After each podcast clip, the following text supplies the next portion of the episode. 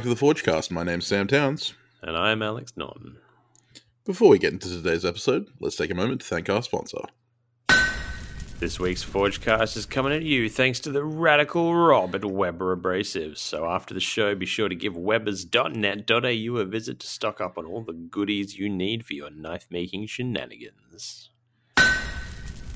Yes, what have you been up to this week, Alex?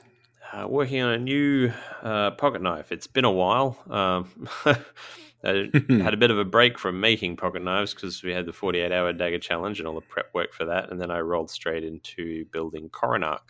So um, I'm back on a folding knife and doing a, a, a, few new things. I've got mosaic Damascus on the bolsters. Um, I'm doing Mm. uh, polished faux ivory uh, spacer, uh, domed spacer, which is something that I've seen and never tried. So doing it domed and polished is going to be an interesting challenge. I've also um, I'm inlaying abalone into the handle scales, which Mm, I saw that. yeah, it's um, went smooth, like uh, suspiciously smoothly. So I've done one. I've got to do the other side. So that's the one I'm expecting all of the problems to manifest on.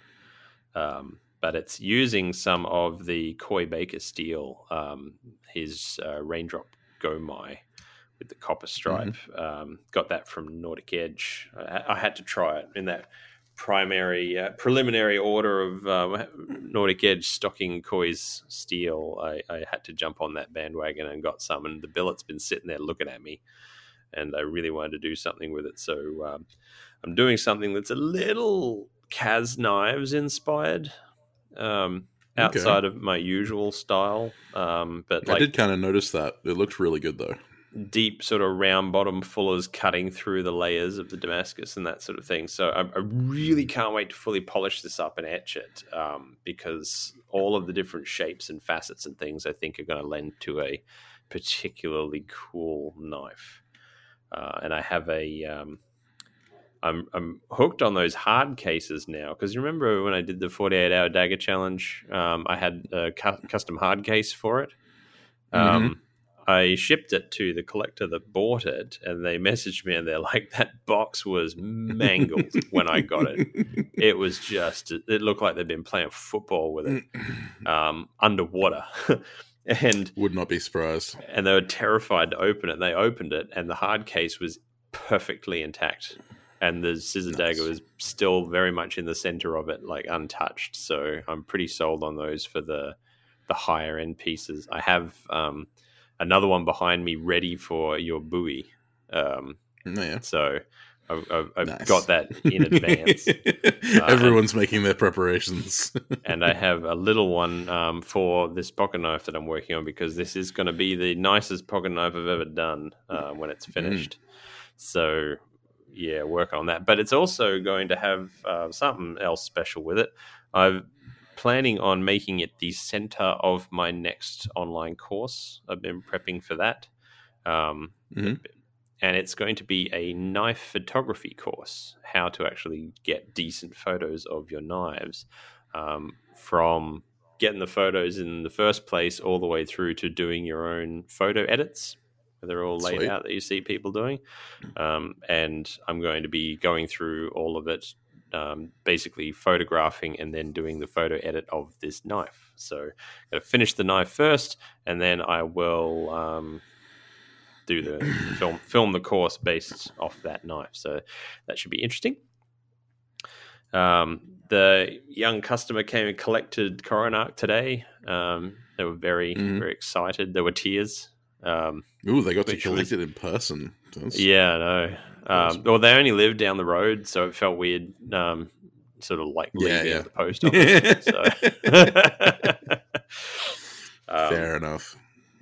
And I've also been uh, experimenting with some more advanced metal casting techniques um, Mm. because I've got some ideas for things that I want to make. And in order to make them properly, I need to get better detail in my casting. And I know how to get better detail, but you know, with investment and, and vacuum pumps and all that sort of thing. But that's a lot of expense and, and time and things. So I've been doing some experimentations on how I can achieve it without going to great expense.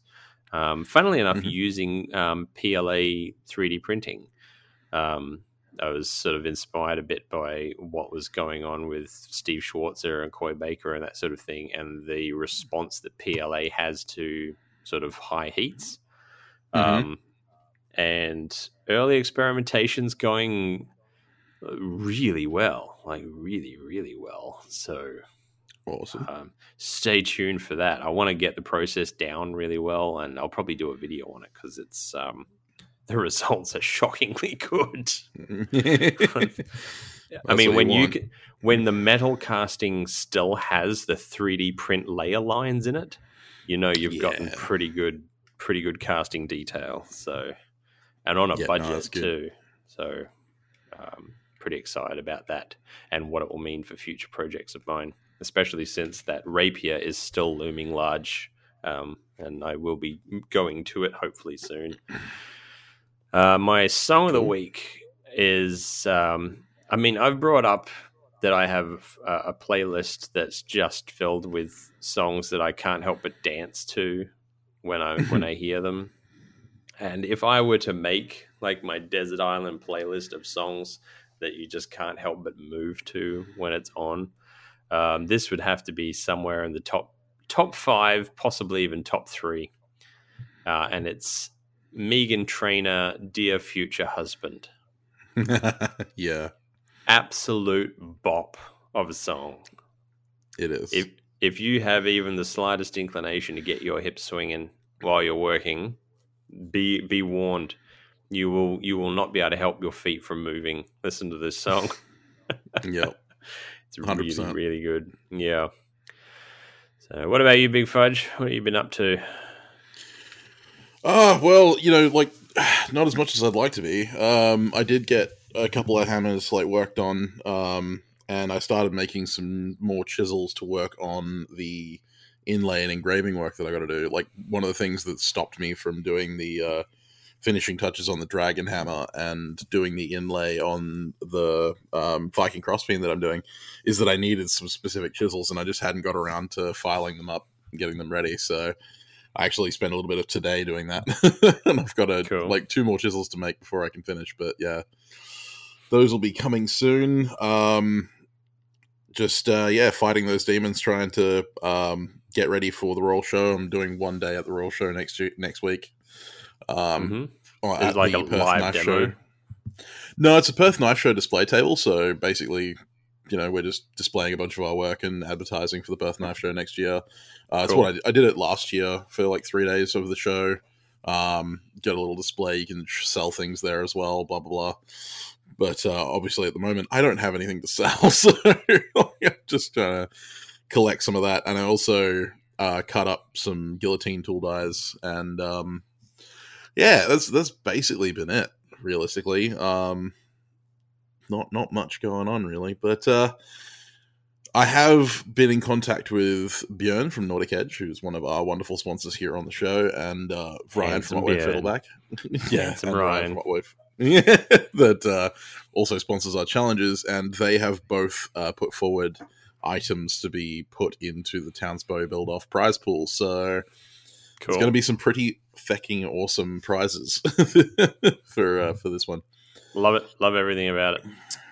Yeah, I'm really looking forward to it. Um, I've I've had a lot of people expressing their uh, interest, so I'm really keen to see what happens. Um, and I've heard one person tell me that I should make a Facebook group. One person does not a, uh, a group make, but we'll see. Um, my song of the week is a song that I actually came across a while back uh, when I was just surfing through Spotify's randomizer, and um, it's what I like to think of as like existential crisis cabaret. Okay. it's by an artist named Honeychurch, all one word. Honeychurch. Yeah. Um, and it's called Normal Problems. Right. And like, d- you listen to the opening line and then the hook, and you'll understand what I mean.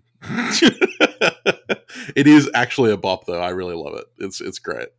Very Um, different vibe to Dear Future Husband, though.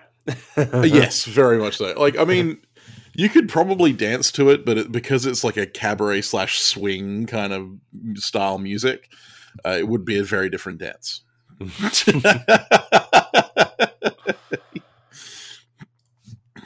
Although, I mean, if you're if you're keen enough, you can twerk to anything. Well, that's right. That's right. Por una cabeza, you know. Mhm. if you can't twerk to a tango, you're not trying hard enough. I mean, yeah, you just, just gotta up those up them skills.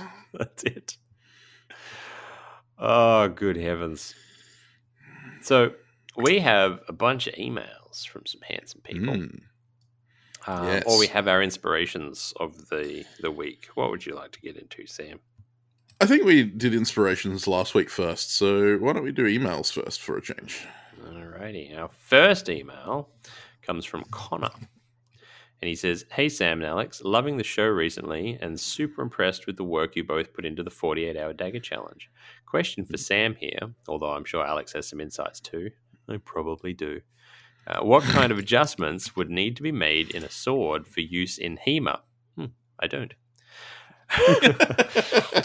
would, would you want it softer than normal? Obviously, you don't want an edge on it, but where is the line of too thin? I've seen some swords where the tip is curled over. Is that the play, or is it better to just blunt the point in the profile? I'm so curious as to what you boys think of this. Thanks. I'll mm, that a one fan- your, your knowledge there, Sam. Fantastic question, and, and It's right in def- Sam's ballywick. that's it. That's that's that's right up my roundhouse. Um, yeah. So no. Um, in Hema, softness isn't the the thing. Like so, um, historically speaking, swords are actually quite soft, even in the like 1900, 1800s and 1900s, because it was better to dull your edge slightly than to break the sword in half. So, um, in, on average, most swords aren't actually that hard unless you're talking about the edge of a katana, but that's why katanas have soft spines. Um, but that then leads to them bending rather than flexing. Um, so in HEMA, your your hardness is normally around like 56 to 58 Rockwell, um, which is what you would do for a standard knife temper. If you're using the right kind of uh, alloy, obviously, your alloy is very much going to decide what your final hardness is going to be and, and what your flexibility is. Most uh, sword makers, myself included, use things like SUP 9 or 5160. Uh, one of my favorite steels at the moment is 80 CRV2, but getting it in stock that's large enough to do swords in is a little bit difficult. So, uh, you know, you make do with what you got. Um, when it at you, comes to like. when it comes to like how thin is too thin, um, the edges on most HEMA blades for competition, um, so like in Swordfish and the international Hema community, I believe the minimum is two millimeters uh, at the edge. Um, don't quote me on that, but that's what I've heard. Uh, in my community um, here locally, we we have them in a minimum edge of, of two millimeters. Um, so that's basically what I would go on. There is a flex standard for certain forms of steel sparring, but um, uh, internationally there's no flex standard. Um, the flex standard that I go by is a six ounce weight uh, balanced on the tip uh, when the blade is uh, suspended from a vice by the handle.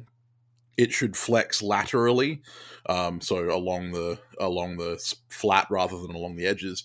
It should um, bend about an inch and a uh, inch or an inch and a quarter uh, at the tip if it's um, grabbed by the tang um, with a six ounce weight, and that just means that you're going to get a medium, a moderate size of flex for the blades, so that you're not going to kill anyone if you thrust into them. But what I'm Um, hearing is that there are standards depending on the region that you're in. Um, Yeah, And and, like you it can will very much up, depend. and they will tell you exactly what you need to achieve. Um, like groups like the SCA, like the Society of Creative Anachronism, actually have written rules on what sword blades have to be, um, for like steel rapier and cut and thrust swords. So like they have very specific uh, design parameters. So if I'm making a blade for them, which I have made a couple of blades for SCA, um, you have to fit their design requirements, and they test them themselves when they are put in. So um, you got to be careful for that. But in HEMA, it's kind of you know you go by the group. Um, as far as tips go, I prefer spatulate tips. So I either upset the tip to make it a little bit wider, um, or I prefer to like start with thicker stock and just leave it that thickness. Um, I like to have at least a six millimeter by about 10 millimeter or wider uh, tip at the end of my swords, and that's just to prevent uh, penetration when you're stabbing people.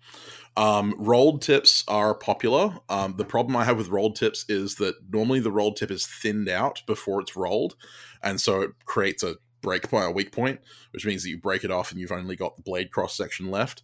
Uh, and the other thing is, is that the edges of most rolled tips are basically melon bowlers at the end of your sword. And I have seen scoops out of people.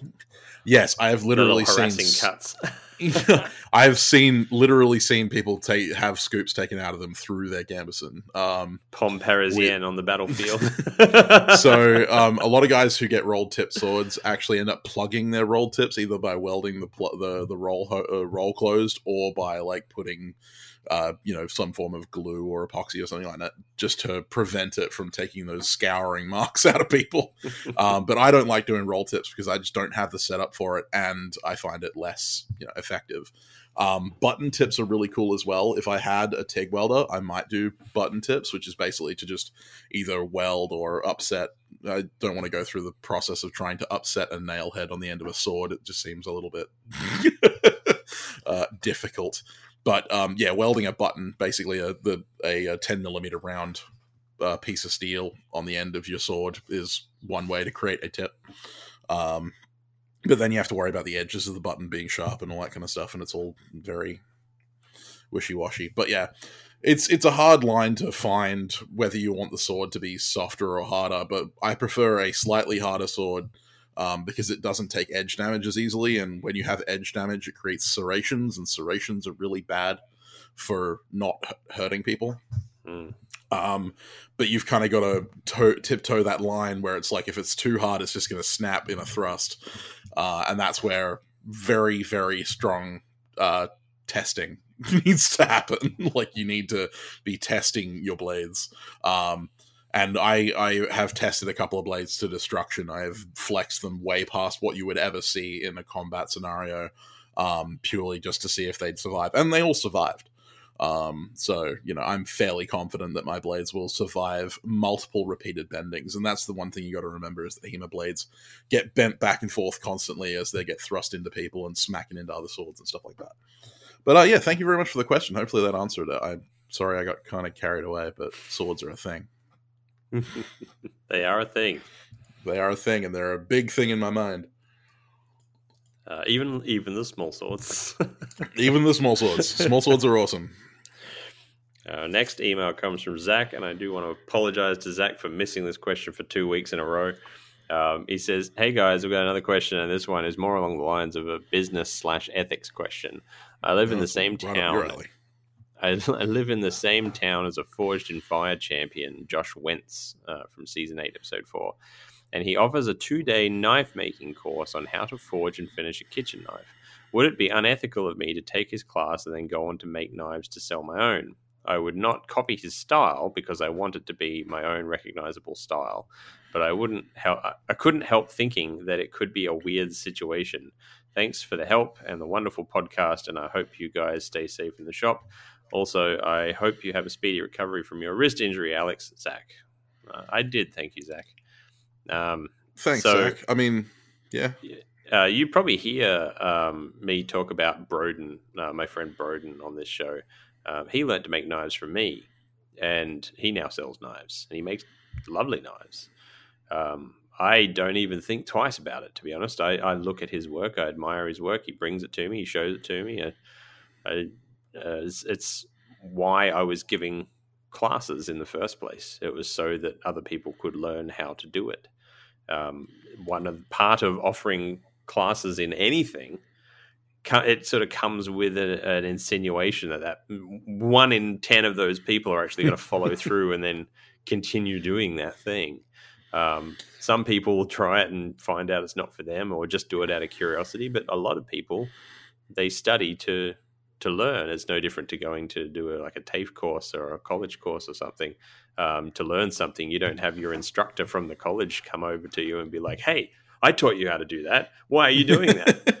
if I mean, you were the, copying the... their exact style and doing exactly their product, that's a totally different thing. You shouldn't be copying any maker out there, no. whether you learned from them or not. You shouldn't be copying their work and selling it as your own. That's just ethically wrong.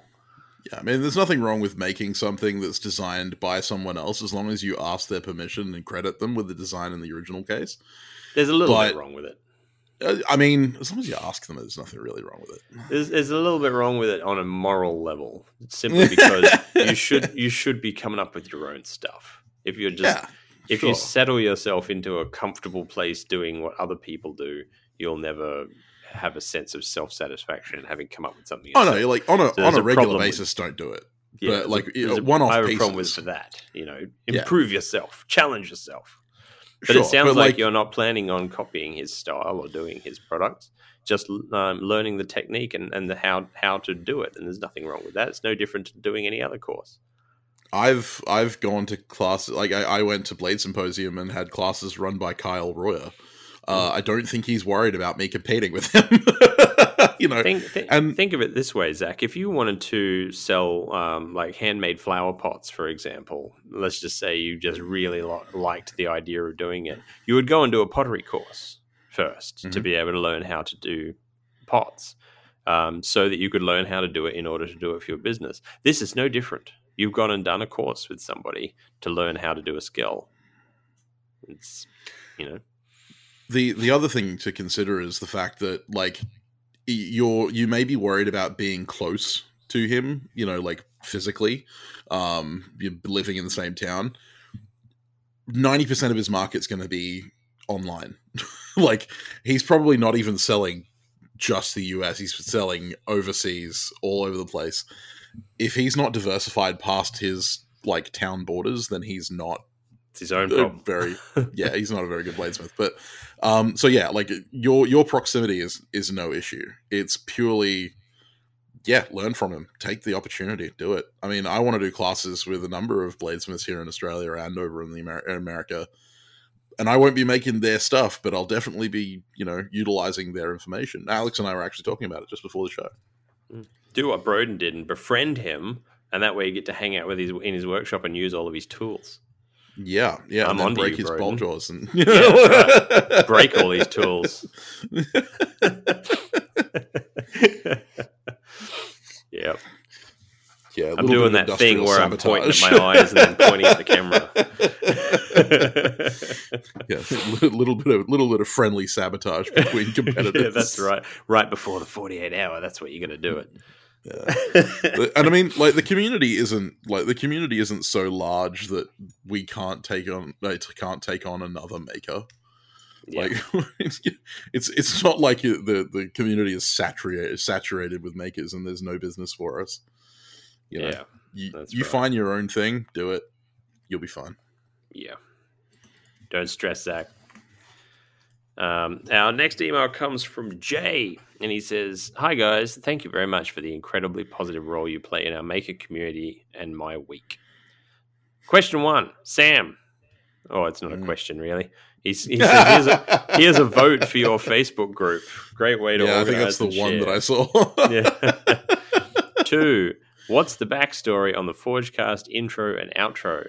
Uh, it's the theme from, or a, a re-recording by Nils, our former co-host, uh, of the theme of a show uh, called Rota, I think. Rota, yeah. Rota like, so, Rax, Raxivia or something. I can't something like that. Neither of us can speak Swedish. Apparently, um, yeah, it was a really big deal back in the early '90s. Uh, and it was 80s. a cowboy. It was a cowboy TV show. and then it was so popular they ended up making a movie about it, I think. And the um, intro theme for the Forgecast is a re-recording by Nils of the TV show's theme, I think. And the outro is the opening song from the film, I believe. Yeah, but it's all yep. in Swedish, so I don't um, I don't really know whether or not how accurate that is. But apparently, it was such a cultural big deal in Sweden that there's even like um, proper choir concert performances of this song done mm-hmm. as a matter of like national pride. People will learn to perform this song. Uh, because yeah. this it's sort of like you know Australians with Crocodile Dundee. It's like that's not a knife yeah, that sort of thing. It's it's um, apparently like a, a, really big deal in Sweden, but um, yeah, it was entirely Nils's idea, and he he had all the recording equipment and stuff like that to do it, and he did it, and we loved it. So yeah, and we have used it. it. ever since. So we we thought we we have thought about re-recording it with Sam and I doing it, but to be honest, Nils did such a perfect job that it just would feel wrong to remove it. Really would. So it's his um, legacy to the Forgecast. It is, yeah, and I, I, still love hearing it. It's a really good, really beautiful recording of it, uh, and I love the outro song, the, the cowboy song. I, I even mm-hmm. will catch myself singing that to myself while I work some days. yep.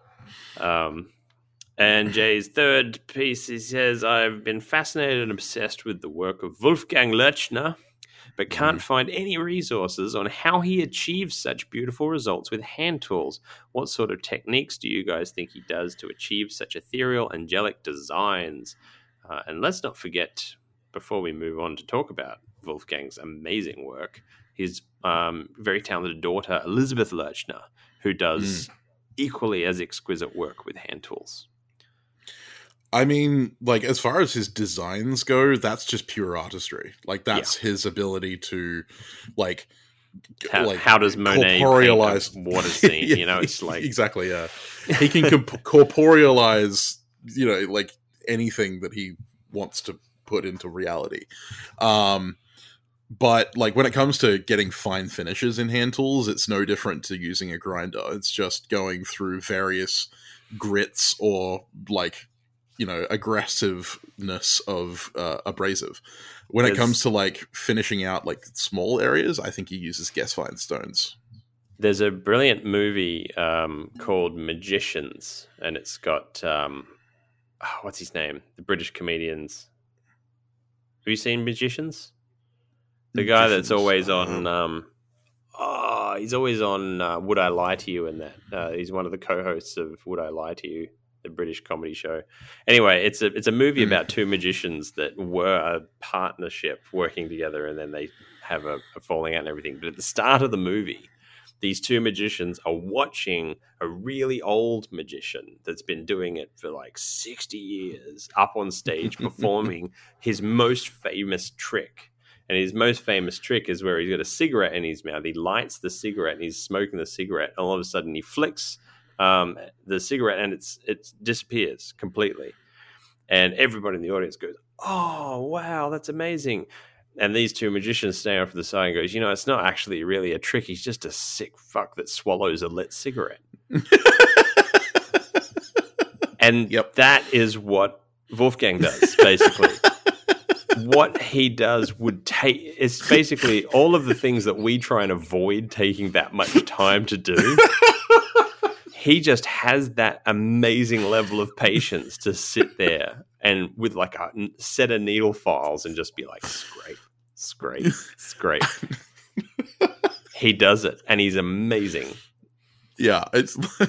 it's a perfect it's a perfect analogy i just can't it really is because like yeah realistically it's literally just insurmountable amounts Elbow of patience and time. And patience, yeah. yeah. Like it, it, there's literally no magic to it. It's just files. He swallows the fucking cigarette. That's, yeah, that's it. Files, sandpaper, and stones. And like when it comes to stones, Gesswein are like the the high end ones, but you can literally buy polishing stones on eBay for like ten bucks for a pack of twenty. I buy yeah. them all the time for doing my engraving work um, in various grits. So, and then polishing pastes and stuff if you really want to get stupid.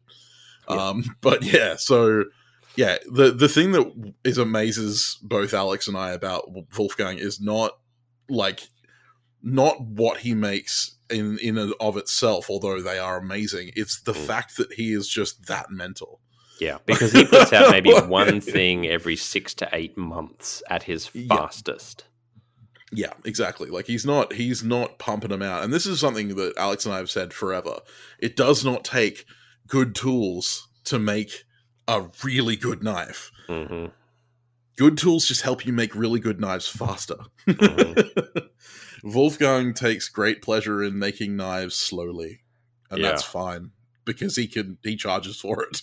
Oh yeah, and, And you make gets what he mistakes slower too. when you work that slow as well. Like Yeah. uh, one slip on a two x seventy two, it can cost you dozens of hours of work repairing it. One slip Yeah, with a make a file, much easier to recover from that. Yeah. Yeah. So, yeah, I've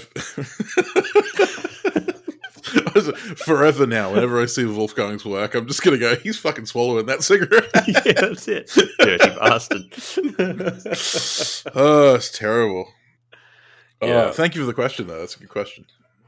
Our next uh, question comes from Damien, and he says, "Hey, hey, quick question about, I guess, oxide layers.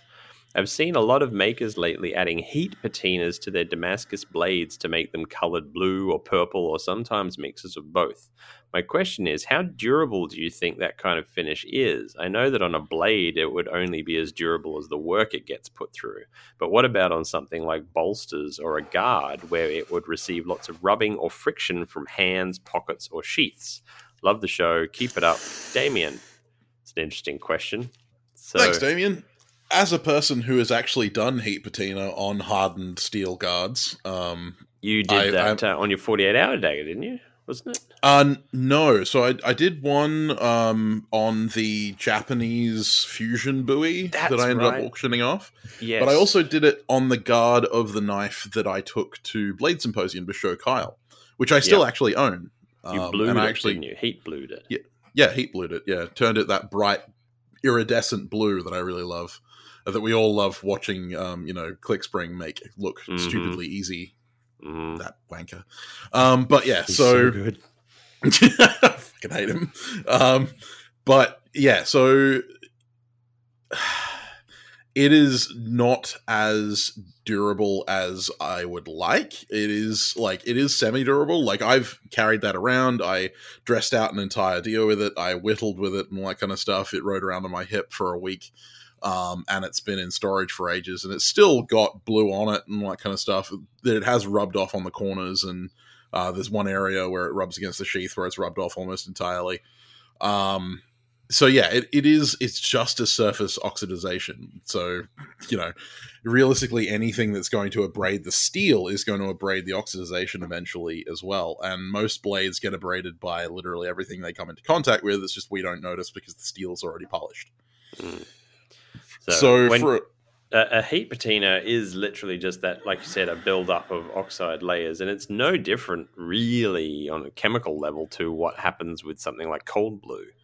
Um, That's just forcing an oxide layer to form as well. Um, the only the only real difference is that cold blue also pits the surface slightly in order to Mm. adhere that oxide a bit better, which is not done with the heat. I wonder if I wonder if there would be a way to be able to do that to achieve a more durable heat uh, patina. If you could chemically pit the surface, that's an interesting thing to to consider. I wonder if that's possible.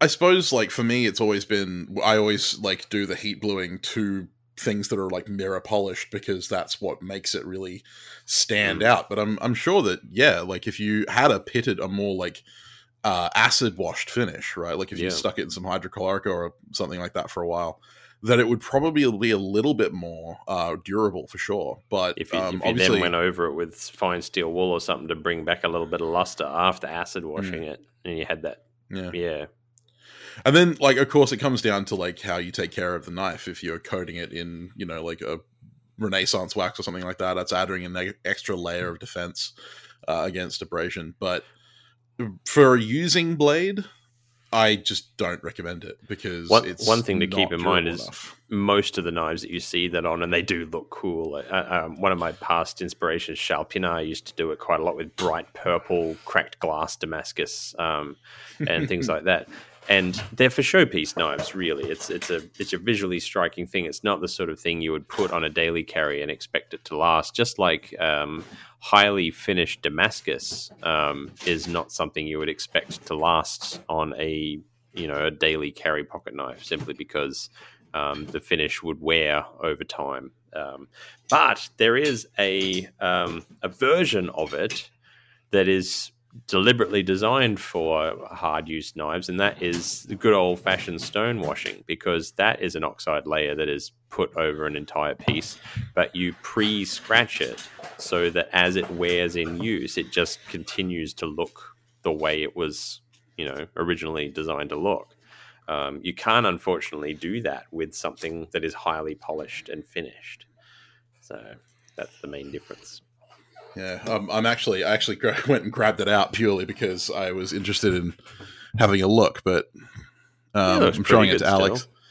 It actually it actually kind of looks color case hardened. If you've ever seen like color case Mm. hardened guns, um, that's kind of where it's at now. It's kind of worn off in certain sections. As I think it looks freaking cool, but Hmm. um, the the real downfall to this kind of finish is that the oxide layer has to be really thin. That's the whole point. That's why it's blue.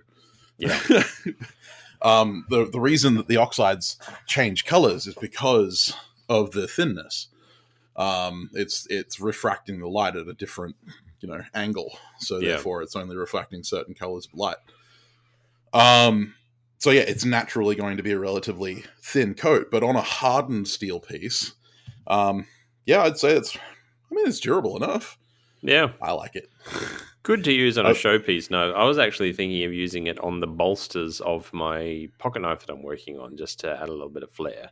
Um, That would be cool. mosaic because it's mosaic Damascus, and I'm planning on finishing it quite highly. So um, I, I guess I'll let you know how durable it is.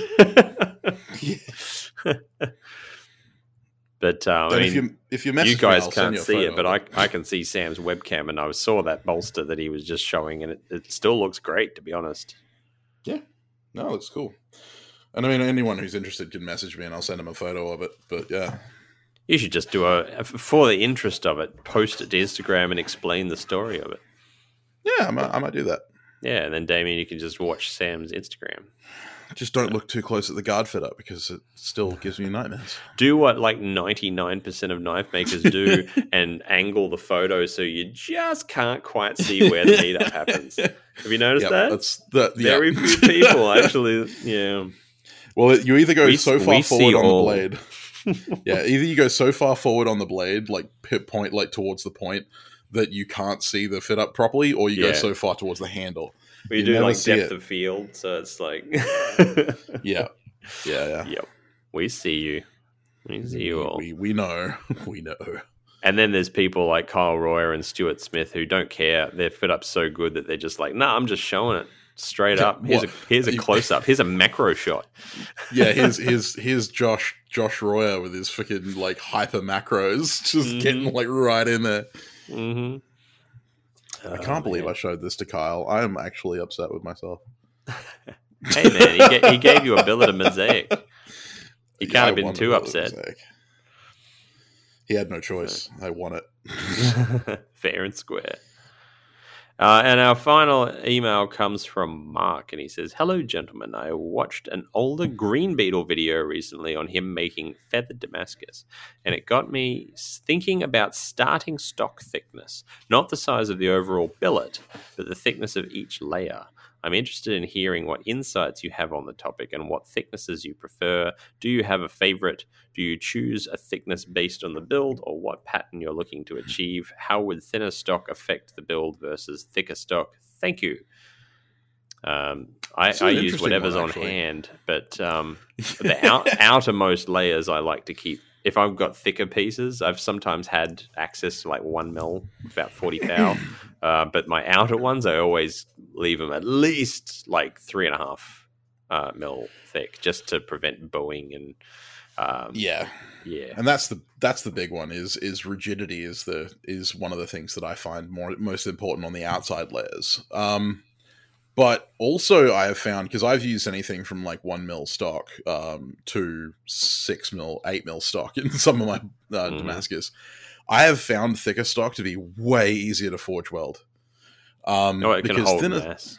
well, it, it holds heat. Yeah, exactly. Um, it holds heat better than thin stock does. It also doesn't have as much surface area, you know, as thin stock does in comparison to the overall uh, size of stock. So you have less likelihood of random oxides building up really quick because oxides tend to formulate faster or flake off faster when it's cooling. Um, so yeah, I normally, like Alex, will isolate my thinner stock to the inside of the billet rather than the outside. Um, that also helps with oxidization because the inside of the billet oxidizes much less than the outside does. Mm. Um, but yeah, now these days I don't use anything less than three uh, point two millimeter or one eighth inch um, stock, and I will regularly use six mil stock or quarter inch stock um, in my in my builds as well. I tend to vary my layer thicknesses as well, so I'll have a little bit of three points two and a little bit of six mil in there just to make it interesting. Doesn't mean I haven't stopped hunting for somebody that'll sell me a full size sheet of one mil fifteen and twenty and one mil ten eighty four. I, know it's- a It's got to be out there somewhere. I want 'em- I want them both. I bought a sheet of um of 3.2 15 and 20 recently or recently a couple months ago. Mhm. Um that's sitting there waiting to be cut up. yeah, I, I just want to get that initial uh, layer count higher without having to Yeah. get the big bigger forge going. Yeah. I think I think for that like all you'd need to do is make sure that you have the billet under compression when you weld it up and Yeah. make sure that you Oh, do Which a bunch should of do welds. anyway. Really, like Yeah. And do a bunch of welds along the sides just to to maintain it. Yeah, or do a sealed billet. Yeah. Or that. Yeah. Which, you know, frankly, if you've got the time, you should be doing anyway because sealed billets are awesome. Like, Yeah. I just hate the idea of having to the success rate on them is so high, though. Yeah, I just hate the idea of having to prep twenty separate layers rather than like, you know, uh, you know, I'll, I'll normally make seventeen layer billets in three and a half or six mil stock. Mhm. a, a, a similar size billet out of one mil stock would be like fifty layers. Yeah, I'm very interested because I managed to get my hands on um, some of those Actirox belts, um, Mhm. VSM Actirox belts, and I've got to do some um, pretty intense Damascus work for the bowie that I'm going to be building. Um, and one of the worst parts of Damascus making is a the prep, which you can't use the Actirox belt for really because they're too aggressive. But when you're doing the clean and stack um, between layers, uh, you know, building up your layer count, the more aggressive a belt you've got to be able to strip all of that forge scale and everything, the better. And I'm I'm going to test them hard. Like yeah, really, that stacking stacking up layer count in Damascus is some of the most brutal stuff you can do to a grinder belt. Uh, so Mhm. I, I really am keen to see what those Actirox belts actually do. it's literally the only reason I want a nine inch grinder in my in my shop is for when I'm doing the restack on Damascus, so that I can grind all of that heavy scale off and all the pitting from my press. Um, was- because it doesn't come off the press very clean. I, I don't spend the time to make it very clean. I just grind that bastard. I was I was in one of Niels Vandenberg's live streams and I mentioned that I've got the Actirox belts and he's like, "Look, Alex, I'm going to warn you now. Don't push as hard as you normally do on a 36 grit. These things eat steel and they will eat your fingers off." Mm. so I'm very keen. I also have a contact wheel coming, so um, I'm keen to combine it with that too, like a rubberized contact wheel and a fresh 36 grit VSM Actirox. It's going to be pretty exciting. I won't have a billet Yeah. left. I'll just get too No. carried away. I'll get hypnotized. Knife makers don't make mistakes. Just smaller Yeah, knives. Smaller billets of Damascus. Mhm. well, you're gonna need a pretty sizable billet. Mm. Well, like I said, if my design that I've got in my head doesn't fit with your competition rules, I'm just going to make it alongside your competition. Fair So, enough. I'll be making it anyway. I mean, you got two months, so two knives shouldn't be too hard to I, do. I could months. make two. Yeah, you never know. You're only allowed one entry though. No, but like if one of them doesn't Yeah, fit, yeah. I, I may be No, able to make make mine in one month and then make yours in another month. Who knows? Yep. Do it in 48 hours just for the dick swing. Mhm. Absolutely. Um, so that's all our emails done, which brings us to inspiration time. Who's been inspiring you, Sam? So, um, this uh, person has actually been on my inspiration list for a little while. Um, I've followed their work for a long time, and I realized the other, uh, I realized before the show, as I was trying to find their account to make sure that I had the right name down, um, that that they had unfollowed me from them, which was very annoying. Mm, Um, but uh, they specialize in making hammers and you know uh, axes and various tools. Um, and I just I've always loved their the shapes and the cleanliness of their forgings. Um, they they have done some like Damascus work and stuff like that. Um, but one of the um one of the the funniest ones that I came across from them a while back that most people will be very familiar with was an anvil on a stick that they did with Will Stelter. Um, for a, yeah, it was basically an anvil hammer. hmm Um, uh, and the the maker's name Whimsy. is Ben Snure. Yes, Yeah. Ben Snure. B E N S N U R E, all one word. And like he just makes some really, really nice, clean blacksmith work, right? Like his tongs, his dividers, his uh, forks, his hammers, everything just comes out crisp. Recently, he did a, a pair of um, pair of pliers, like long nose pliers, that I thought were like the slit and drift no no boss pliers because they were so damn clean. Yeah. But they are actually boss. they are actually bossed pliers, and I was like, I hate you. Um, but yeah, no, he he just he does this insanely clean work, and He's I just- I wanna- clean too. I know he's such a so dapper young looking. fellow. Yeah. But I yeah, look no, like he does. just tongue kissed a bramble thicket every time I'm in my workshop. And he's there, like, looking all poloed and, and collared shirt and jeans and The only thing he's missing is like the white shirt and the the like the black armbands that they used to wear in blacksmith shops Oh, back in like the the early sleeves up. 1900s. Yeah, yeah. Um but yeah, no, like he he just makes this insanely clean stuff and I'm always I always look at it and go, "Damn, I need to get better at making stuff." Just- I need I need to be a better maker, damn it. I'm not doing right. But uh yeah, no, I mean if you're not following Ben already, which, you know, like you should be. Um, he has a very large following, which rightfully so. horny Um, toad forge. Horny Toad Forge, indeed, from Clarendon, Texas. Yeah.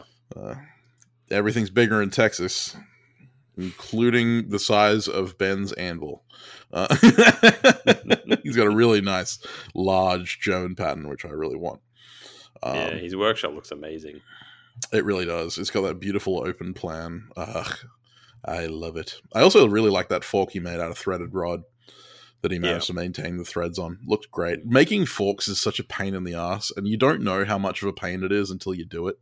hmm And like, I back on the on the anvil on the stick. Like when I looked at it, I understand the principle of forging an anvil, a small anvil like that.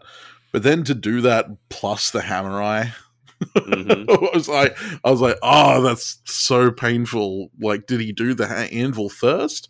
But then it looks too clean to be have done the anvil first. So it's like, did he punch it after he'd forged the anvil shape? But then there's no anvil, like there's no eye suck from the the punch or anything.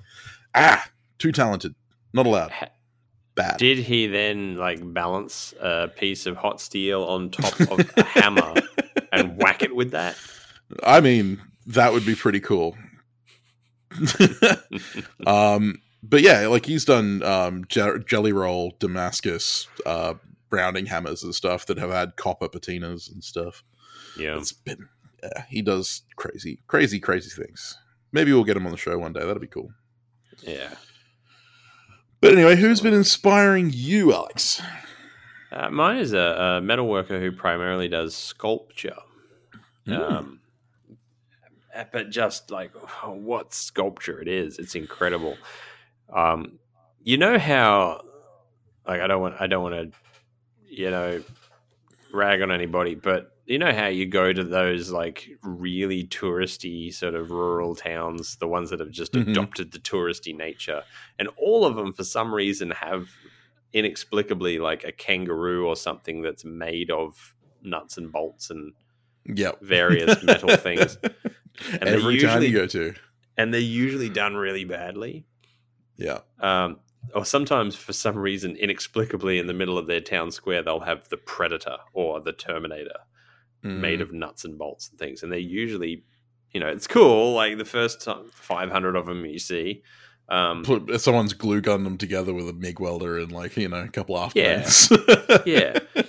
Uh, my inspiration this week is somebody who does that sort of thing, but on steroids. Just the detail is immaculate. The the capturing of the essence of the things that she makes, like birds, bears, you know, whatever, is Lions, so tigers, and bears, detailed that they look alive.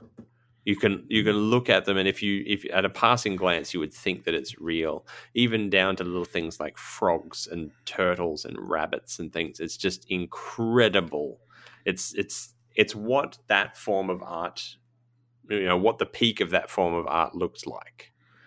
Um, and her name's Leah Jeffrey, and on Instagram she goes by Bruised Reed Studio, so bruised underscore reed underscore studio. Um, her sculptures are just breathtakingly beautiful, particularly her birds, because I'm I'm a big bird guy. I love birds. I I mean anyone who's followed me on Instagram knows that I never shut up about all the birds in my garden. Um, and they Mm. come into my workshop and sing to me and things. I love the birds. She is able to capture the essence of what birds are, their personalities, by making Wow. them out of scraps of metal. that is so And- awesome. Like I'm looking at it now. It's insane. Yeah, it's. Did you see the bear face? Yeah. I actually I was taken by the sparrow, the little scrap sparrow. Well, the sparrows are, are some of my favorites, and they, they are really uh, representative of that capturing of the personality of what sparrows are like. Um, mo- most people don't sort of stop and pay attention to sparrows, but they're really funny birds if you actually stop and, and watch them a lot. Um, and they do have little personalities, and she's perfectly captured them. Um, the way they cock their heads, the way they look around, the way they sit, the way they stand. She's she's got it all. Um, but even little things like uh, there's a frog that she's got climbing a um, like a what do you what do you call those? I'm having a mental blank. Not like a, bit. vine.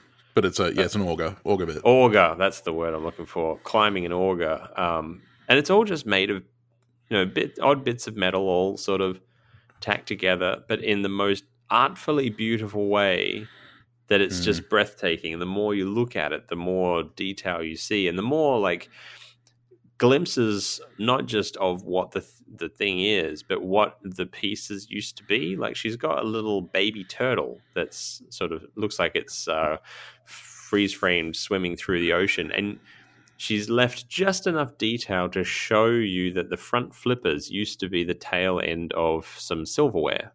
Like Hmm. spoons or, or, or forks or something. Back in the old day, where, old days, where this silverware used to have like um, uh, chased flowers and vines and things down the handles. Um, and she's she could have worked that detail out in the making process, but she's left it in there in an artful way, and you, you get this sort of echo of where it came from. And it's the same, it's carried across in everything that she does. Sometimes it's a little bit of mesh here or a little bit of wire there, and she mixes different metals together, and you'll see um, uh, a feather laying flat across a bird's back. But if you look closely, you realize that it's actually the um, uh, sort of serrated edge of a steak knife that's been bent bent over so carefully that um, it it matches the form of the bird perfectly. It's just exquisite attention to detail from somebody who could only have taken the time to actually really study the not just the appearance but the personality of the subject matter and uh, I, living out in the country like I do, I'm surrounded by nature, and you sort of can't help but become accustomed to the little personalities around you and the little idiosyncrasies of the life that surrounds you. And to see somebody capturing it in such whimsy and detail is just truly marvelous. Yeah, it's awesome. So, I love it. Yeah, I highly recommend you you go and give her a follow. Um, so once again, it's bruised underscore reed underscore studio. Um, she also has a website, bruisedreedstudio.com. So definitely check her out. Hmm. So, with emails and inspirations out of the way, that brings us into tool time. No, not tool time. We don't do tool time what's, anymore. What's what's tool time? I'm very tired. I'm sorry, but we will slide right into technique of the week.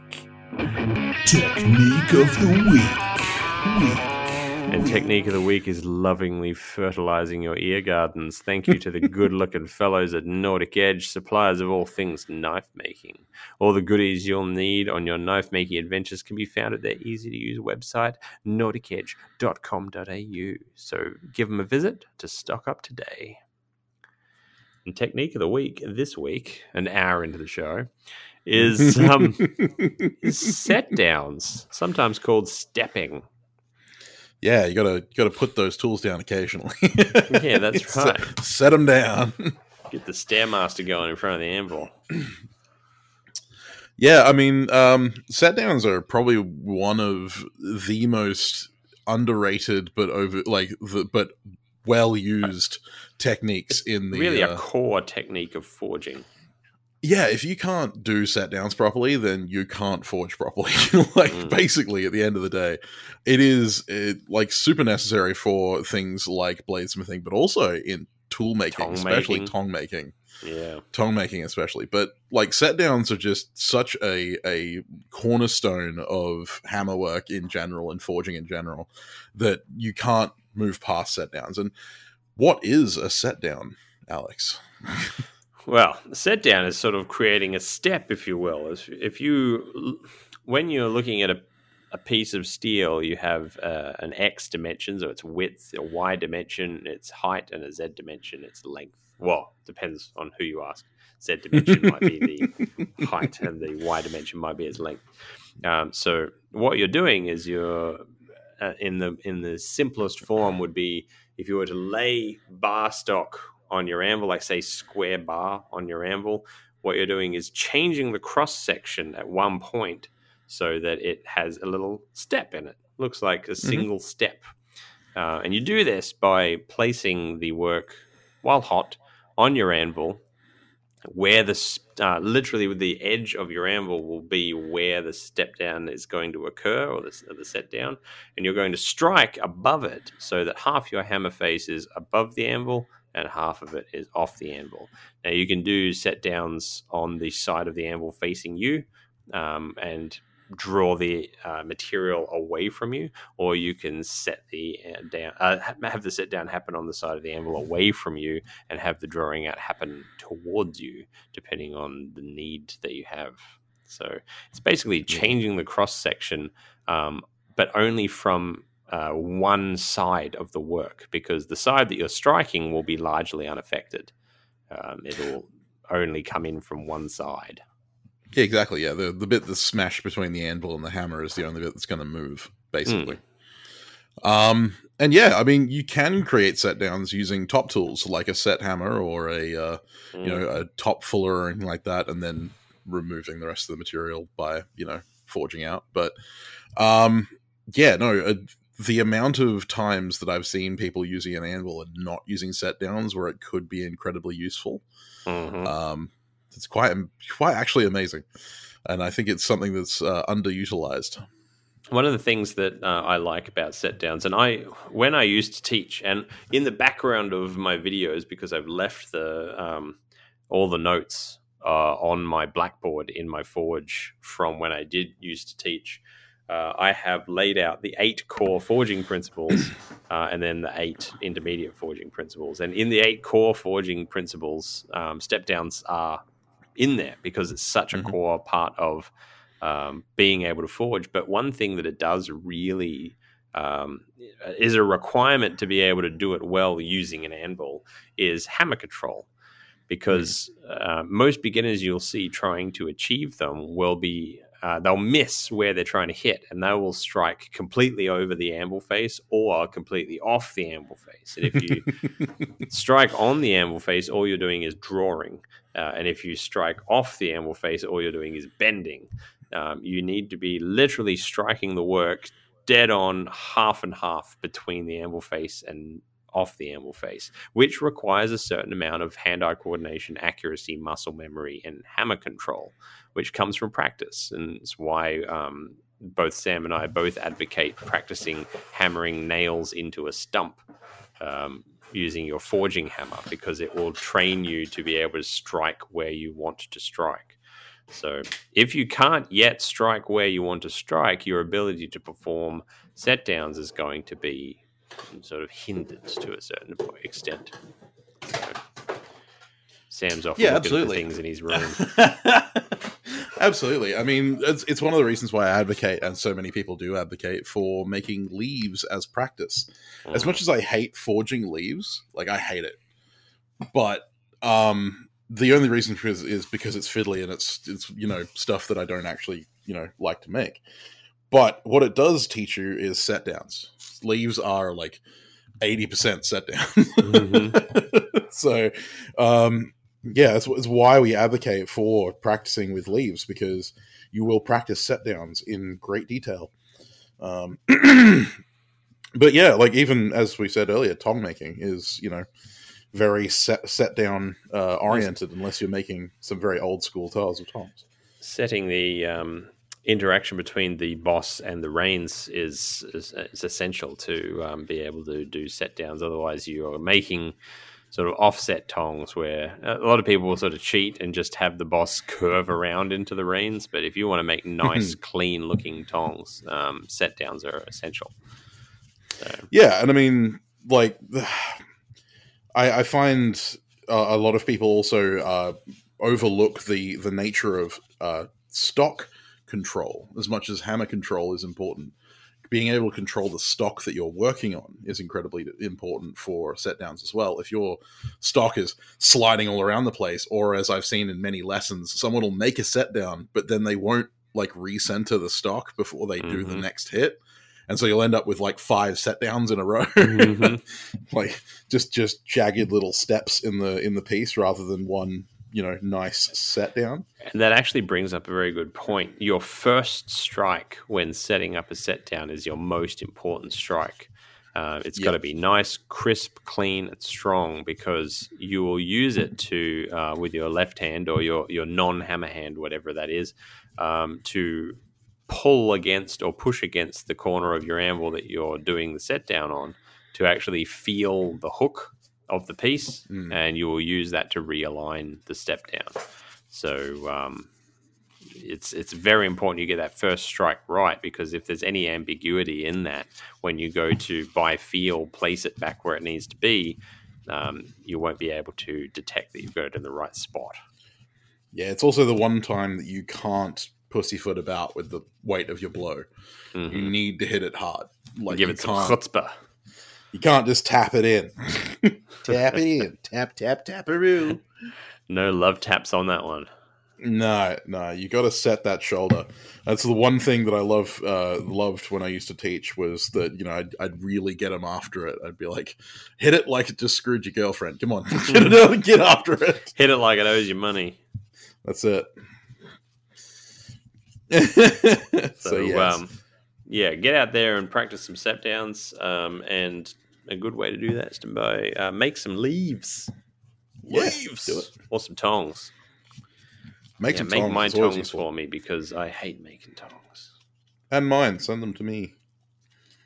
Yeah, I mean, I So- I hate it less than Alex does, but mind you, I, I say I hate a lot of things about this this profession. I don't know why I'm doing it to be honest. Uh, it's like hate it's making almost like a Damascus, hate making tongs, hate making hammers. Yeah. it's almost like we shouldn't be running a podcast about this if we hate everything about it. No, that's why I get so excited when people send me Damascus. It's like, yes, Damascus, I don't have to make tongs. I don't have to make. Oh, it's amazing. Uh, it's a shame that it's not going to be Christmas before the bowie, bowie competition. I, I'm sussing any parcels from you. I'm expecting what condiment's going to explode out of this one. I know it was one time, and it Yes, wasn't but it was supposed inside to my ex- house, and it But it still smells like cinnamon in there. It wasn't supposed to explode. You're the one who got at it, went after it with a freaking kukri. I wasn't How else are you expecting you to to. open parcels? Wasn't expecting you to open my carefully wrapped package with a freaking sword. you you you gas you bombed yourself with that one. oh man! So our topic good- this week. There's, there's going to be people who've never heard like that story who've just started Yeah. listening to the show and go, "What the f- are they Mhm. talking about?" Oh well. You got to listen back Context. for that one.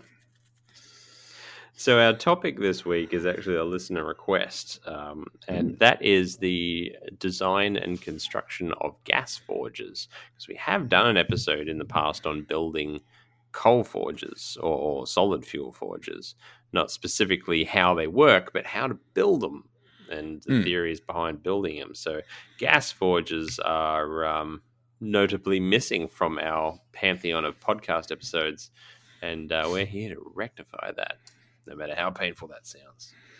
Mm. So um, I'm in the process of building a new gas forge. Sam has just been relining um, his gas forge, and he's even made a giant tempering uh, gas forge, which yep, pretty limited in it is. temperature, but it's the same as a gas forge. Really, it's just a gas forge exactly that is very principle. controllable. So, one of the things I find interesting is that so many people mention to me how much of a pain in the ass it is to line gas forges, and for me, it's like it's it's not the lining that's the problem; it's the the, the damn refractory is just a pain because I have to wear PPE. Hmm. But I will take that any day over melting my work in half every five minutes. It's just, you know, I am an easily distractible blacksmith. I cannot afford to melt all of my stuff in half because I get distracted by something. hmm So there are certain elements that you have to achieve with a gas forge. Uh, first is the vessel. It needs to be in some sort of a vessel. Uh, even if that vessel is made of your refractory, it, it, it needs to be encapsulated in some way. Um, Mhm. There is the refractory itself. Um, there is the burner, and there is how it is all mounted. So to get the easy one out of the way, the mounting system, sometimes you might want to actually just have it sitting on a bench, or some people have them roller carts so they can move them around. I have a little tripod stand for mine. Um, how you mount it is going to come down to your shop. Um, one thing I would very much advise, though, which I do see, I would advise against, I should say, because I do see a lot of people do it. Don't build a system where your gas bottle that is feeding the gas forge is sitting on the, a rack directly under the gas forge. Yeah, I see that a lot. That's bad news. Don't do that because mm. LPG is invisible. If a gas leak starts, let, let's face it, gas forges are loud, and most of us wear hearing protection. You're not going to hear a gas leak from that bottle. Uh, most of us using those swap and go things, and we're just making an assumption that they're checked and are, are safe. They're not always Mm. like they're checked by people, and people are fallible. And so you might have a slow gas leak, and all it takes is a, enough of a cloud to build up for it to ignite, flow back to the gas bottle, and that's a bad day. And in fact, I don't actually remember their name. Somebody recently had that happen. Um, Lucas. And his whole shop blew up, and he is lucky to be alive.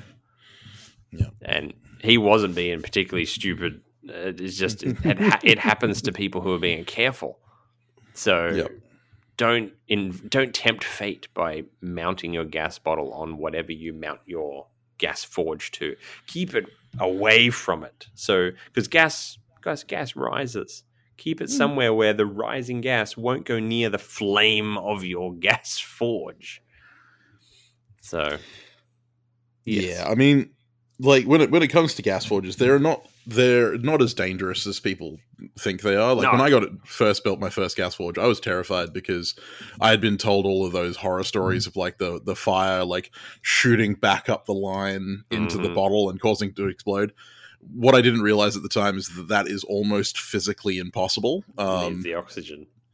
it needs the oxygen, and also the flame goes out faster than the pressure of the gas is pushing. Mm. So, like, unless the the pressure equalizes between the bottle and the ambient like pressure, And by then, there's no gonna- gas in there. exactly. So, yeah, you're you're you're almost never going to have a bottle explosion like that unless you rupture rupture the bottle. Yeah. Um, so as long as you're not like spiking the bottle or shooting it, you'll be fine. yeah. Um, but yeah, so that part of it was scary for me, but then I got over it because I realized it was a physical impossibility. And then it was just a matter of dealing with the gas line and making sure that I don't melt it. Because then you get a wacky, wavy, inflatable arm man with a flamethrower. Oh, yeah. Uh, I'll tell you what, just dropping a quick update here, because I realized I never did and I said I was going to. Uh, I've been using the Quick Connect gas Yeah. hose for a couple of years now, and it has been flawless. Absolutely Mm. flawless. Not a single problem. And I had been paranoidally testing that thing for leaks. Um, nothing. Every time I need to swap it between forges or anything, just click it off one, click it onto the other, works fine. So that's a that's If an I- A plus for me. if I had a bigger gas tank and all that kind of stuff, I definitely would do that. Seeing as I'm still using nine kilos, it just doesn't make sense. I've got multiple forges, so because of that, I move between them for different purposes. So I just have one gas bottle that I'm on this gas bottle now, and I've got one long hose uh, with the Mhm. regulator and everything attached. So if I'm using Forge A and then I want to move to Forge B, I can just unclick, and move it across, and click it into the other one, and not have to sit there turning Screw it. little yeah. bolts and things. So, uh, but yeah, it works really well. So, with your mounting system safely uh, tucked away, the next thing you need is a vessel. Now, I say the vessels are kind of optional because some people just build a gas forge with fire bricks and they don't Yeah. actually contain it in a vessel. But most of the time, it's going to be in some sort of a vessel. And all the vessel has to do is preferably be made of steel. Steel is good. Con- it just has Um, to contain the, the, contain the refractory and not the burn. That's it, and not yeah, not burn or melt. So a very easy go to that people use is gas bottles, uh, empty Mhm. gas bottles. And if you're going to use one, please make sure it is not just empty, but fully washed out. Like, I mean, Don't just wash it out. Cut it. Start cutting it when it's full of water. full of water because it can't explode if it's full of water with Yeah, no uh, lid like- on it. Take take the spigot out. You can you can cut the the little like sh- spigot shield off because Yeah, you don't cut into the bottle doing that. Yeah. Yeah. Then knock your fucking like get your spigot out. Like it just takes a, a lot of force and a and a shifter or a decent spanner, Mm. and then fill that bastard full of water before you start cutting. Yeah. just because Angle grinders work underwater, so to speak. they do. Well, I mean, you're not you're not going to be soaking the No, soaking the no. angle grinder underwater. It's just the blade that's going to be getting wet. But Yeah. yeah, save yourself losing all of your eyebrows and your facial hair and your hair on top of your head. it's and all not not a pleasant experience to have a gas bottle, uh, even residual gas, uh, to blow up in your face. I actually Lucas, who I was referring to earlier, wasn't the one that had the bottle blow up. He actually had a bottle blow up on him when he was cutting it open. Oh yeah, I remember that. Um, no, Yeah. I'm referring to somebody else who lost their entire shop and nearly died. Yeah, in I the think- process. I I think that was an America. That was in America, wasn't it? American fella. Yeah, they're doing a Yeah. GoFundMe for him. I can't remember his name. No, Um. But yeah, but he- Lucas he is the one that was recovering, the bottle opener. Oh, But good. yeah, Lu- Lucas nearly lost his damn face doing that. It's a very unfortunate accident, but um, Yeah, you- and it can you can't be lead to fragmentation. It Yeah. can can lead to fragmentation. So yeah, don't don't do that.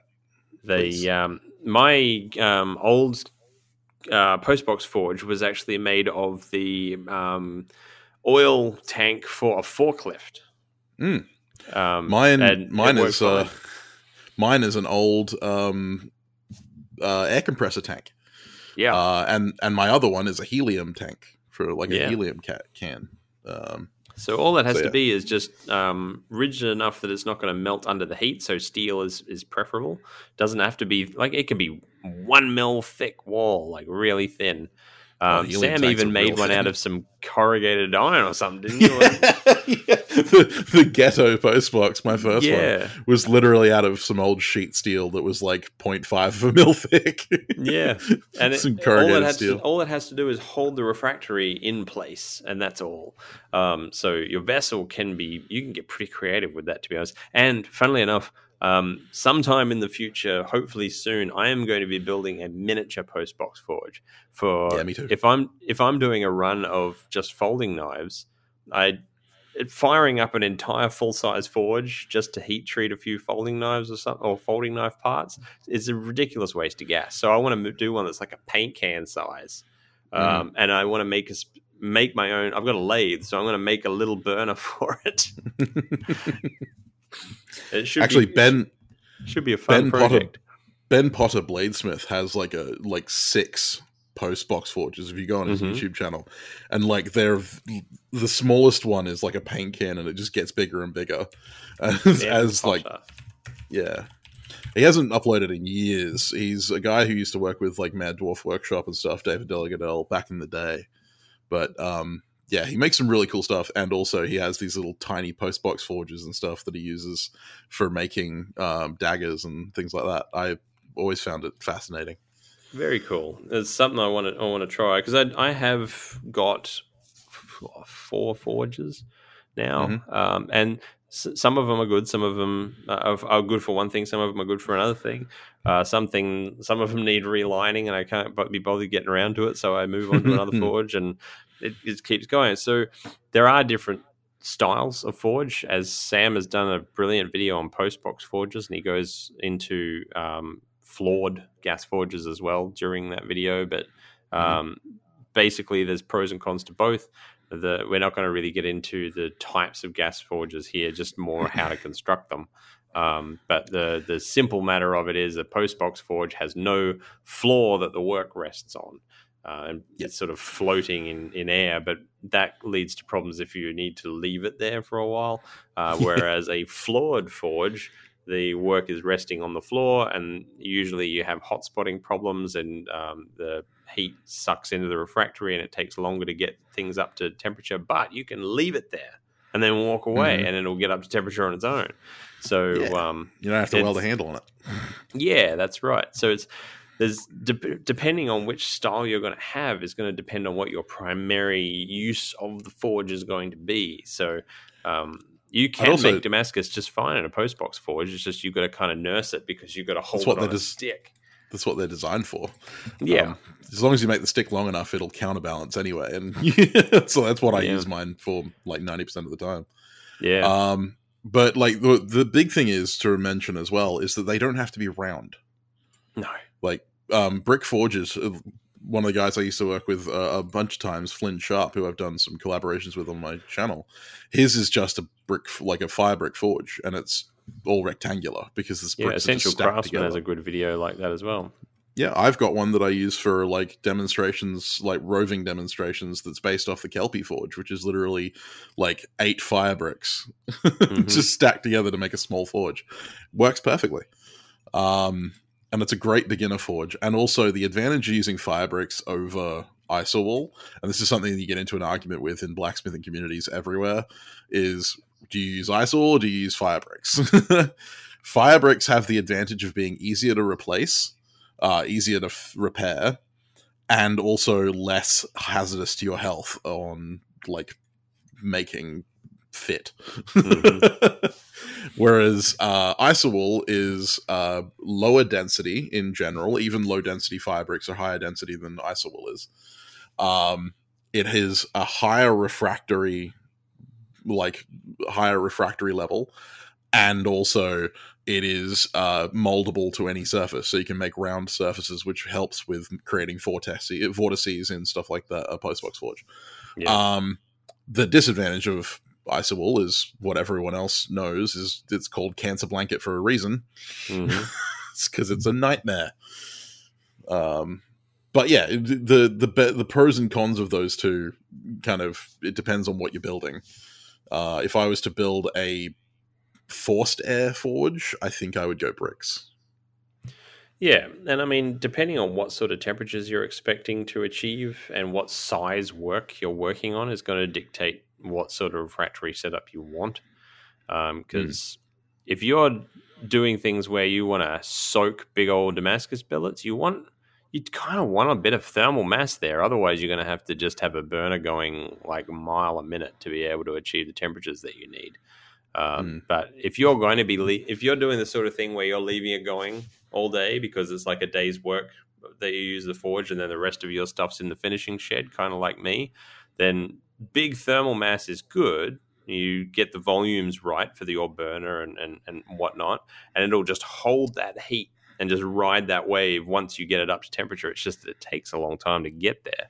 But once it's Mhm. there, you're cooking. You're cooking for the rest of the day, and you can do it at pretty decent PSIs too without having to eat through gas.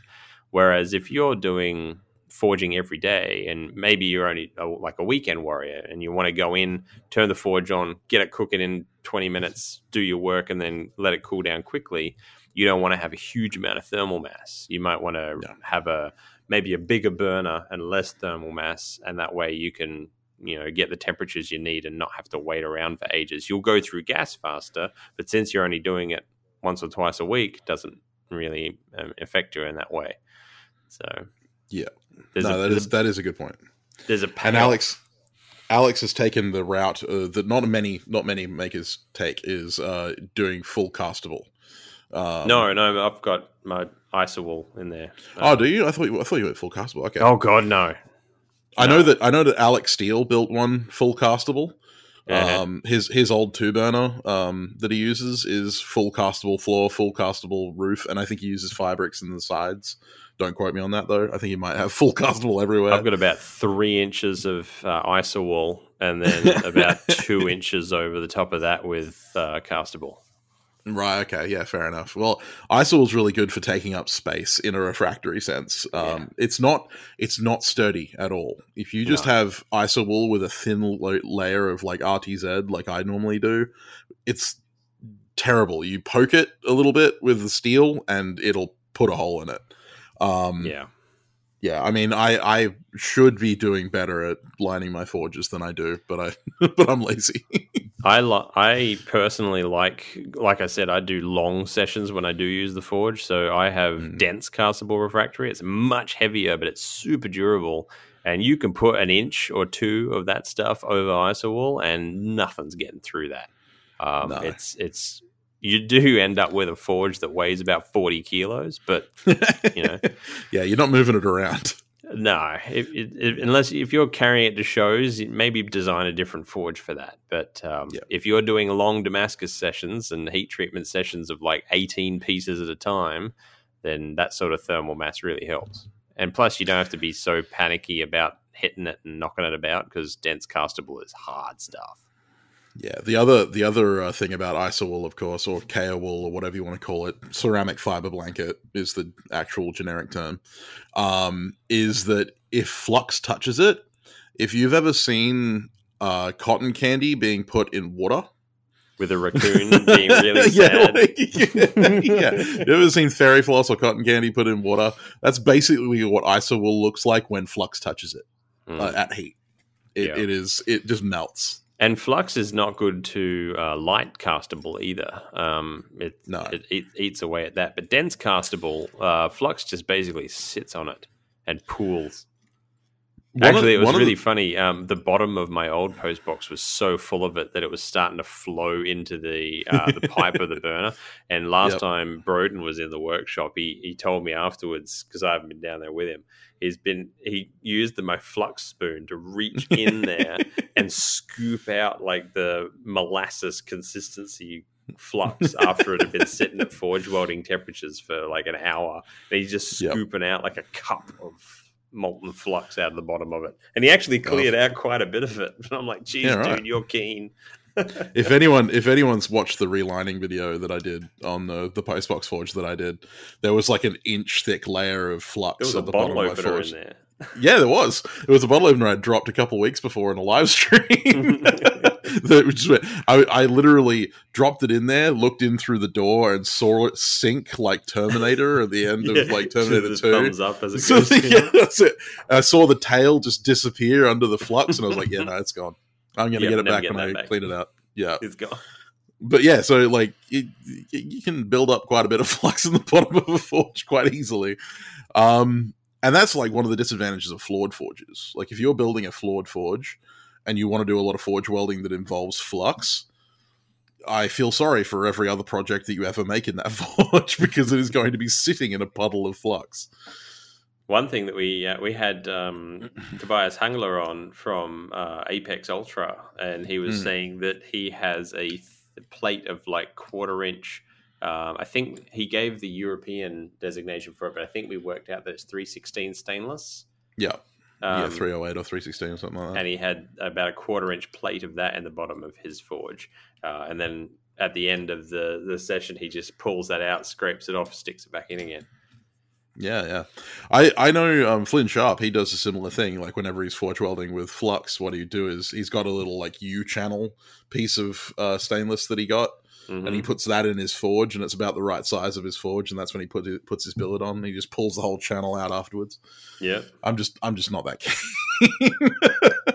and I, I found out something interesting about Apex Ultra is that Larrin Thomas, the guy who wrote Knife Engineering, was actually one of the people who helped design that. Yeah. Didn't you listen to the episode? I haven't listened to the episode yet. oh, still. it's I'm it's a it's, idiot. it's it's Sam perfection. It's like I know, and I keep I keep wanting to set aside time, but I, every time I think about listening to it, I'm always like busy doing something else, and I'm going to miss something. yeah. And I'm like, I want to actually listen to sit down and listen to it, but then I have to put aside like an hour and a half to listen to it. Tobias is a genuinely cool dude, but he's also a metallurgical genius. And uh, yeah, Mhm. working with Larrin Thomas would have been absolutely fascinating. Um, and Yeah, helping him I- I- design that steel is. Uh, and wanna get him goes back into so that we- detail about the, the things that Larrin did, and it's um, yeah, Mhm. your sort of what's your wheelhouse? Yeah, I want to get him back on the show just so I have an opportunity to talk to him. um, but yeah, so um, when it comes to like forged designs, there are so many variations out there. Uh, it very much depends on what you're trying to accomplish, and almost no blacksmith that I know that uses gas forges only has one. Hmm most of us have multiple for multiple different reasons. Like I have uh, two that I use regularly. I have my postbox forge, which is what I would refer to as a medium-sized postbox. It's not quite as large as some that I've seen. Uh, it's as large as I would go with a naturally aspirated burner. I would go Mhm. bigger if I had a forced air. Um, and the original Don Fogg postbox design called for a forced air. Um, then I have a floored nine kilo bottle forge, which everyone has pretty much when you talk to people. Uh, and that is for my hammers and axes. When I'm making bigger stuff that I don't want to weld a handle to and I have to sit it Mhm. on the floor of something, that's what that forge is for. Um, they both run at about the same amount of PSI. They run the same burner now. I, I used to run the small burner in the postbox. Um, but yeah, they both are basically constructed the same. They're both cylindrical, lined with iso wool with a light coating of RTZ refractory. Um, and yeah, they one of them has a floor and one of them doesn't technically. Um, but basically, functionally, they're the same thing. You're going to get a lot of conflicting arguments when it comes to refractory setups for a forge. Um, Yeah. it's it's wh- when you're like some people are really into it, like really, really into it. Um, when you're like me and kind of just giggle at those people and you look at it from a bird's eye perspective, you could put five blacksmiths into a room together and come out with eight different refractory setups um, easily. Like people just they're really picky about it. So you're going to get conflicting information if you're researching this sort of thing to you know design one yourself you are going to get conflicting information and everybody you speak to is going to speak to you with just like direct confidence that this is this is the, oh they don't know what they're talking about you need to do it this way yeah. um, what you a really good place to start then i'm not saying this is the best setup i'm not saying this is ideal but a really good place to start would be to get an inch of uh, for a small forge an inch of iso wool with an inch of dense castable over the top of it um, for all of your walls. And the floor make it if you're doing a floored forge make it a little bit thicker. Um, that's for a small forge. If you're going to make one a little bit bigger two inches, two inches. And it's a really good sort of baseline to start there and then tweak it based on your own findings. Um, Yeah. Like Sam doesn't use dense castable or light castable, he uses like the RTZ coating. Uh, some people will say just use rigidizer on top of the ISO wool, and you guys know our thoughts on that. Um, Mm, some people say Firebricks only. Some people say this type of Firebrick. Some people say that type of Firebrick. Um, you're going to get hear a lot of them. So start with a baseline and work your way up. Even if that baseline is just making one out of Firebricks, uh, watch the video from um, Essential Craftsman. It's a really good Yep. uh, base, really sort of basic, cheap forge to build. Start with Mm. start with that and then see And- okay i'm really struggling to get to forge welding temperatures so i'm going to modify it to try and reach that. And then you work it around the kind of work that you're doing. If you're just a hobbyist mucking around that forge that essential craftsman does would be perfectly fine. The one of the big important things to remember is that um, when you buy a refractory, not all refractory is made equal. that's right. Um, so if you're going to buy a dense castable refractory or a medium castable refractory, make sure that you ask the supplier what temperature it's rated to, because you will buy a dense castable refractory which is made for like fireplaces and fire uh, and like um uh, ovens, pizza ovens and stuff, which is only rated to like 850 degrees Celsius. Whereas you're going to be reaching 1200 degrees Celsius in a forge. For what it's um, worth i only ever get 1600 i find that it's Yeah. perfectly fine um, for no matter how hard i want to push it it handles it Yeah, exactly. Like and and pretty much the higher you can get, the better. Right? Yeah. Like it doesn't doesn't matter what it is, as long as it's above like fourteen hundred uh, Celsius. I don't know what that is in Fahrenheit off the top of my head, but really high. yeah. Um, but like Shiracast, Shiracast and Duracast both come in the sixteen hundred varieties.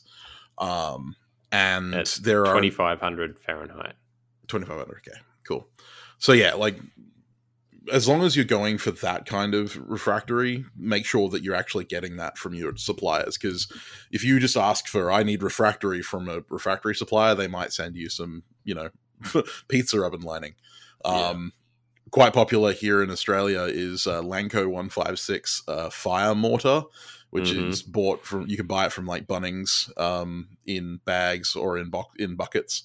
And that stuff is rated to 800 degrees celsius at which point it becomes sand.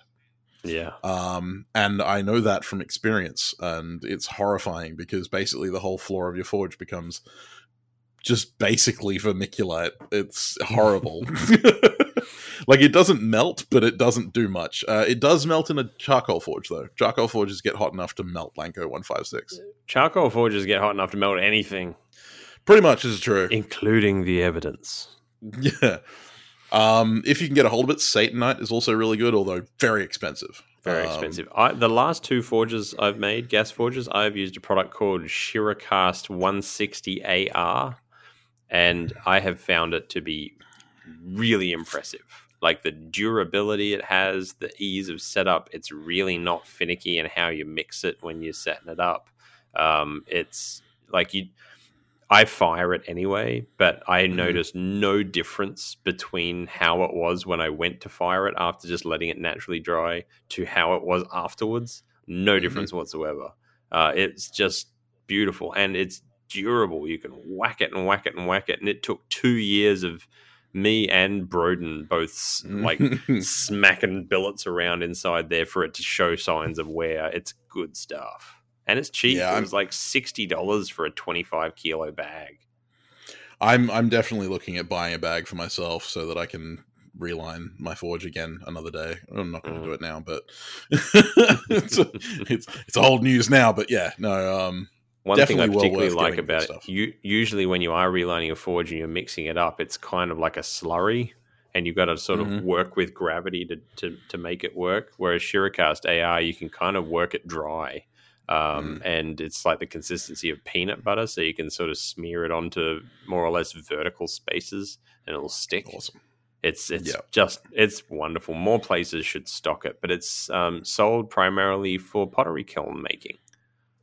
Yeah, pottery kilns is a good way to go because like ceramics uh, and uh, china, fine china, You Are much fired hotter at- than yeah. yeah, they're fired at like 1100, 1200 degrees Celsius. They're fired at incredibly high temperatures. So forge welding pottery- temperatures.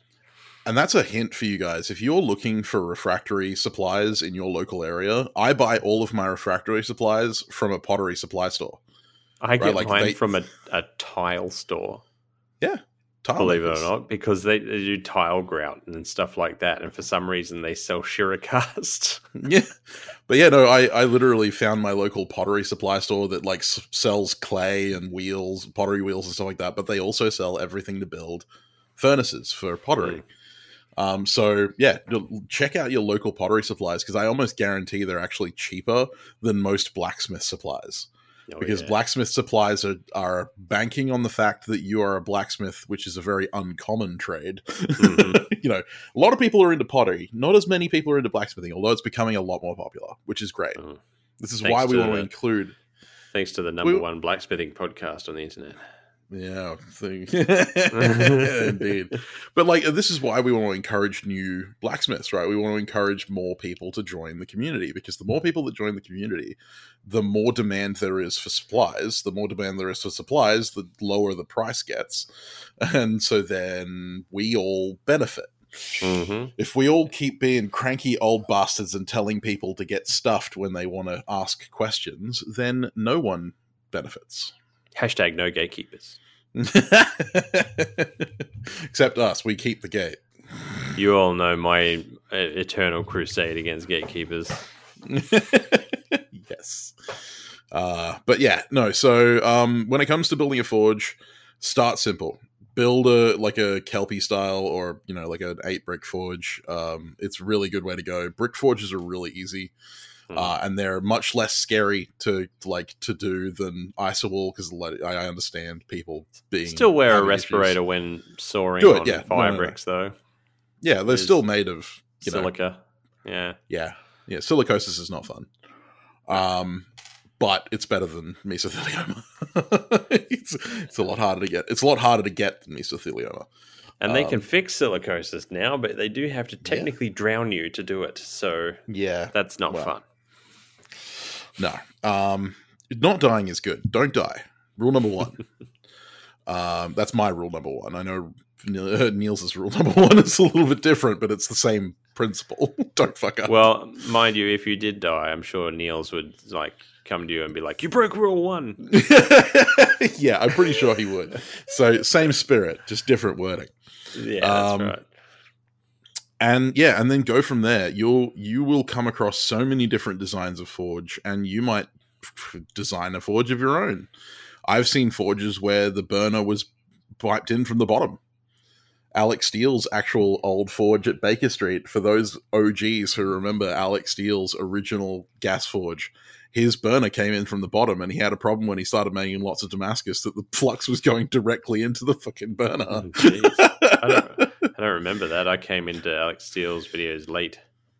Yeah, no, like in the the original old school before he built the new two burner, and actually originally the two burner was a three burner, but then he melted some steel in it with just two burners running and went, "Ooh, I might not need the third one."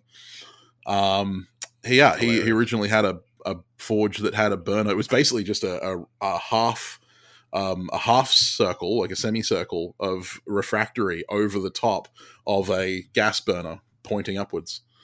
Um, that was his gas forge. Fair enough. I mean, it works. And I mean, if you come from a coal forging principle, it Yeah. makes sense because that's Mhm. basically what a coal forge is. Yeah. Right. Yeah, Um, but so it makes sense. No, it really ain't. And when you got flux running into it, it ain't good. no.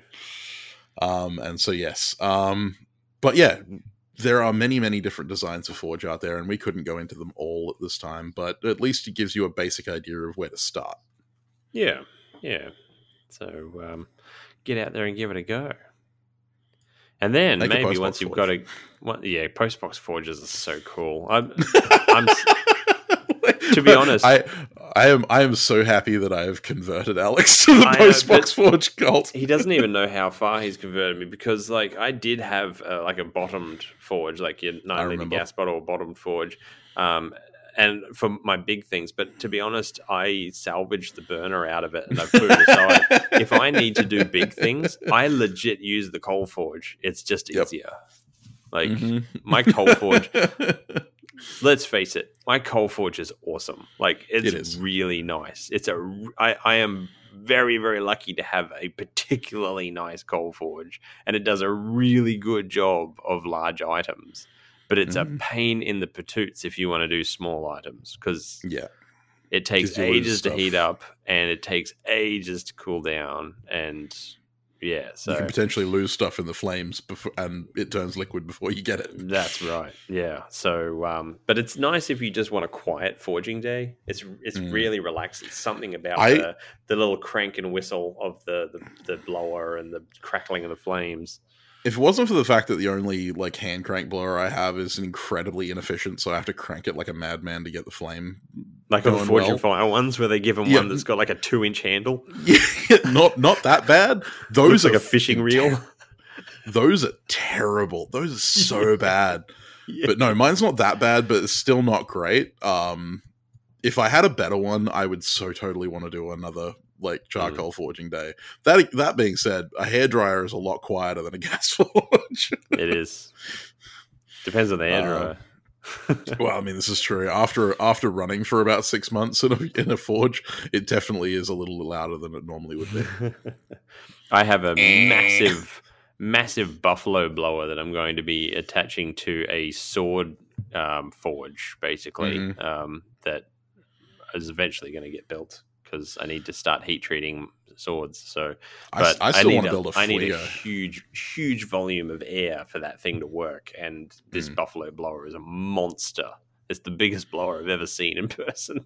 yeah, yeah. I, I still want to build like a traditional Japanese fuigo. To you know, yeah, they're then- a then got the workout true- to use, though. Yeah, well, you know, so's charcoal in general. Such a pain in the butt. When I was doing the demonstration at uh, at the Hammer Inn I had recently, it was all coal forges, like actual coal. Mhm. Um, I only melted something once. I was very proud of myself because coal runs a lot hotter than charcoal does. Like it, it's so much denser. It's it's Uh-huh. a whole different experience. Um, but yeah, I was I was man, I hate it. I was like, I want to go back to wearing gas, please. You've been spoiled now. Yeah, no, it's so much harder when you can't just leave it alone. You've got to like watch it, hmm stare at it. Well, once you guys go and build your gas forges, you can participate in our Forgecast challenge that's running at the moment. Just a challenge, just to test yourself, and that is to create a forged socket. Doesn't matter what it's for a spear, a spade, arrowhead, doesn't matter. But uh, bonus points if it's actually forge welded. Mm. And uh, if for those interested, the hashtag Townsbow Build Off will be being announced at the release of the next episode of the Forgecast. Um, Ooh. it's the 30th of September, which is only a week away. So Mm. um, I will be announcing the details on my YouTube channel. I will have a video out um, so that you guys can get an idea of what's going on. And if you're interested in joining in, make sure that you're subscribed to my YouTube channel, YouTube channel so you see that. Did you see the bowie that Ryan Searles made? I did. Shiny. It's pretty beautiful. Yeah. Very beautiful.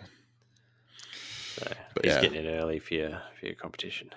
yeah, no, he's not allowed to start until the first of October. Um, but yeah, so uh, keep an eye out for that. I am super keen to see uh, what comes from this this competition. I am so excited.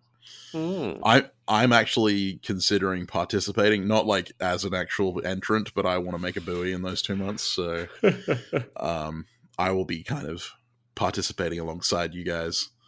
Mm, very cool. So, if people have um, blacksmithing or bladesmithing questions, do send them through to us. Slide into our DMs. We're on Facebook and Instagram, or you can email them to ask.forgecast at gmail.com. And if you're looking for Samwise, where can they find you? You can find me at Sam Towns Bladesmith on Facebook, YouTube, Patreon, Etsy, Redbubble, you know, everywhere except TikTok, where I'm under the underscore kitchen underscore sink, which I still haven't uploaded a video to. Um, where can they find you, Alex? Uh, I'm also on TikTok for some reasons. They still haven't kicked me off. Uh, they keep, keep giving me warnings, but they Uh, haven't kicked me off yet. you. Yeah, but uh, I'm also on Facebook, Instagram, YouTube, where I recently put out a new video that I'm quite proud of. So go check it out if you haven't seen it already. That's Um, pretty cool. And I'm also on Patreon. So uh, definitely jump on that if you're keen. Uh, otherwise, we will see you guys next week for for another fresh episode. Maybe with a guest. We're trying to work out a time with them, but um, we'll do an announcement before that episode because I'm sure a lot of you will be excited that he's back. Um, I guarantee it. And we're, we're, we're planning a, a silly little skit for the face, for the Instagram. so stay tuned for that. All right, catch you later, guys.